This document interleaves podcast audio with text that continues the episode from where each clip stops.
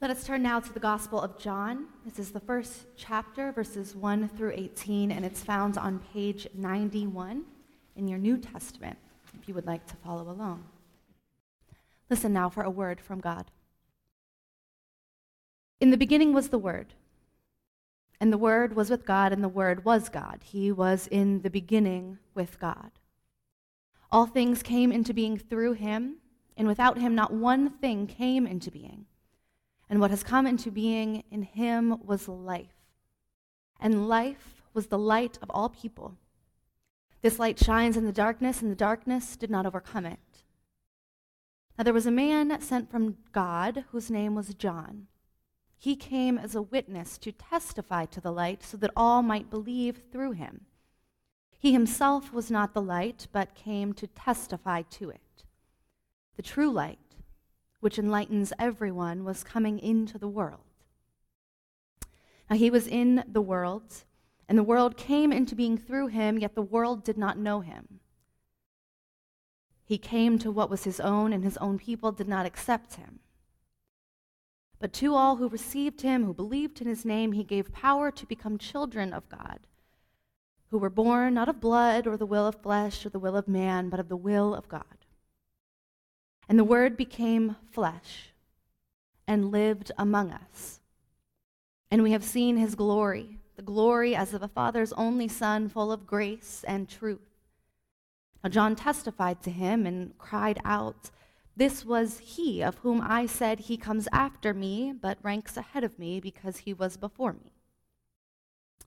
From his fullness, though, we have received grace upon grace. The law indeed was given through Moses, but grace and truth came through Jesus Christ. No one has ever seen God. It is God, the only Son, who is close to the Father's heart, who has made God known. This is the word of the Lord. Let us pray. Almighty God of Abraham, Isaac, and Jacob, Sarah, Rebekah, and Leah, Marianne, Paul, and Dirk. Send your Holy Spirit to rest upon and move among us in this time, enlightening us to your wisdom and your ways.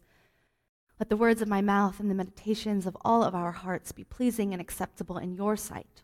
For you, O God, are our rock and our Redeemer. Amen. Well, good morning again, my friends, and Happy New Year. Uh, it is so good to be with you on this first day of 2020, this first day of an entirely new decade. Uh, I feel emotionally pretty mixed. I have a lot of excitement. I feel like there are a lot of opportunities for us as individuals and as a community, as a city in the coming year. Uh, there's a lot going on around here, uh, which there always is, but I think a new year, when you kind of set the calendar and you have your new planner and you look forward to all of the things that are coming up, there's a, an amount of excitement, I think, that bubbles up. Um, just to highlight a few things that we have coming up in the year, we're going to start the Lincoln House renovation, and God willing, and the creek don't rise, we're going to finish it in 2020. Um, we have a lot of wonderful and faithful and challenging mission opportunities coming up. We are deepening our work with um, accompaniment, accompanying families and individuals who are detained by ICE and separated, uh, families who are in need of support, emotional, financial, and spiritual. We are deepening our work with affordable housing and working with folks experiencing homelessness and poverty and mental illness and trauma. We will continue doing all of this work together uh, as a community who is deeply committed to hospitality and grace and building connections and relationships. And so I'm just so excited for all of these opportunities uh, as we look ahead that we will pray together and visit with one another and work side by side to build that new kingdom that uh, Tammy read for us from Revelation, where all tears will be dried up and mourning will be no more. And I'm so very grateful for the excitement of things to come and the stability that I feel in this community because while I am excited, I mentioned that I am emotionally mixed, and that is because I am feeling a lot of weight um, in what is happening in the world and in our country and in our city. I am deeply troubled by the state of our government and the division that exists in our nation. And so I am grateful for the rock that is this community, the assurance that is this table, um, the hope that is given to us in Scripture and in life together with God. You know, I, um, in September, on September 11th, 2001, I was 12 years old. And my youngest brother uh, was not yet born. And so I often reflect on the fact that two thirds of my life has been war. And my brother's entire life, he's about to turn 18, his entire life he has known nothing but war. And so it saddens me to my core that this is our reality, that countless lives have been lost and ruined by these wars, by unconscionable amounts of money that have been diverted to fight them. And this growing mentality in our country that war is good, that war is righteous and the right thing. And I just can't help but wonder when will enough be enough? When will we have satisfied our hunger for greed and violence and war? When will enough be enough and we will become fed up with corruption and injustice? When will enough be enough? I can't help but think that many who are currently in power feel as though it will never be enough. Because the forces of greed and the lust for power are simply too strong. This is just the way of the world. And frankly, as far as we know, given the historical counts, it is the way the world has always been. But it's not the way it's supposed to be. It's not the way that John the Baptist prepared in the desert. It's not the way Jesus of Nazareth taught and preached. It's not the way the people of God and followers of Christ are called to walk. It's not the way it's supposed to be. And I am frankly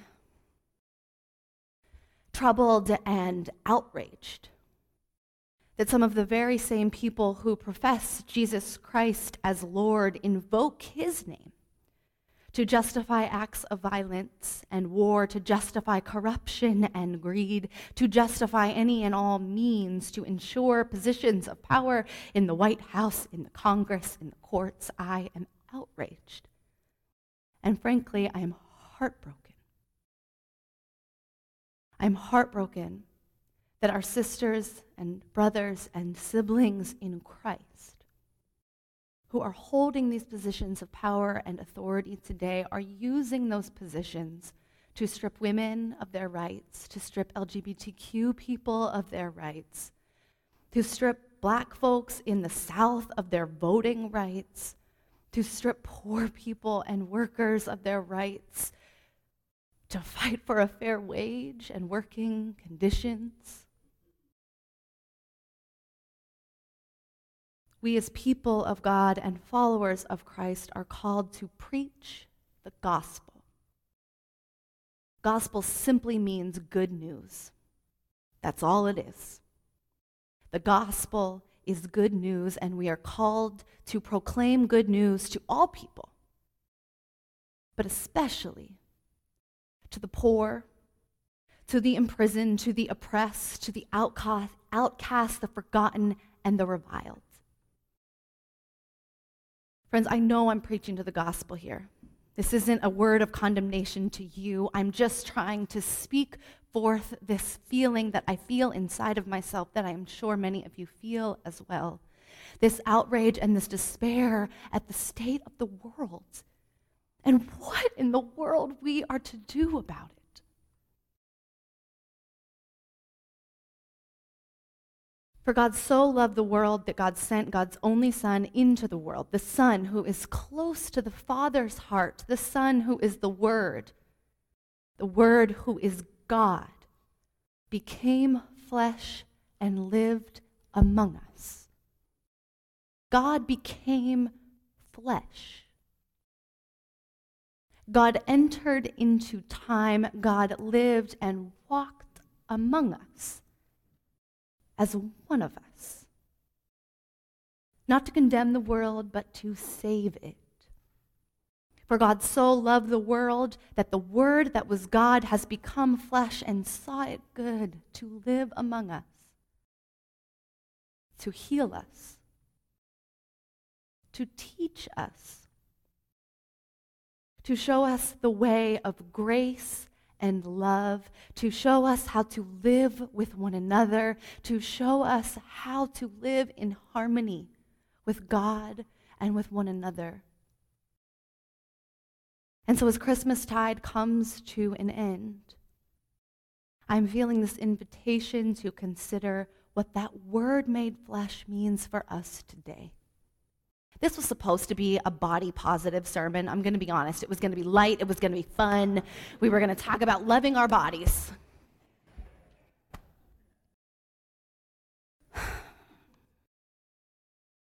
But we are being invited to live according to the ways of God in a time when these have been so perverted.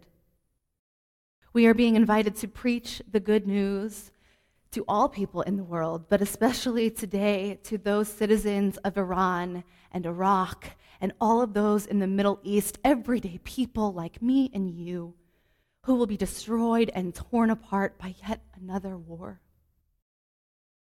We are being invited to preach the good news to the people of Australia whose houses and lives are being burned. People all over the world, especially poor people who are being affected by climate change and our reluctance and inability to do anything about it. We are being invited to preach the good news to the refugees and the immigrants at our southern border and all over the world who are fleeing persecution and violence only to be met by hatred and separation and detention.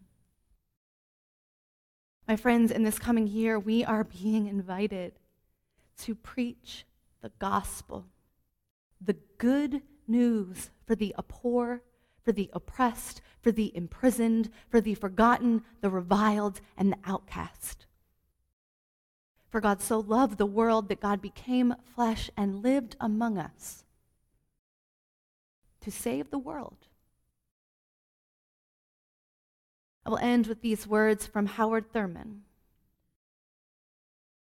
When the song of the angels is stilled, when the star in the sky is gone, when the kings and princes are home, the shepherds are back with their flocks, this is when the work of Christmas begins to find the lost, to heal the broken, to feed the hungry, to release the prisoner, to rebuild the nations, to bring peace among people, and to make music in the heart. My friends, in this coming year, let it be so. For each and every one of us, for all of God's people and for all of creation.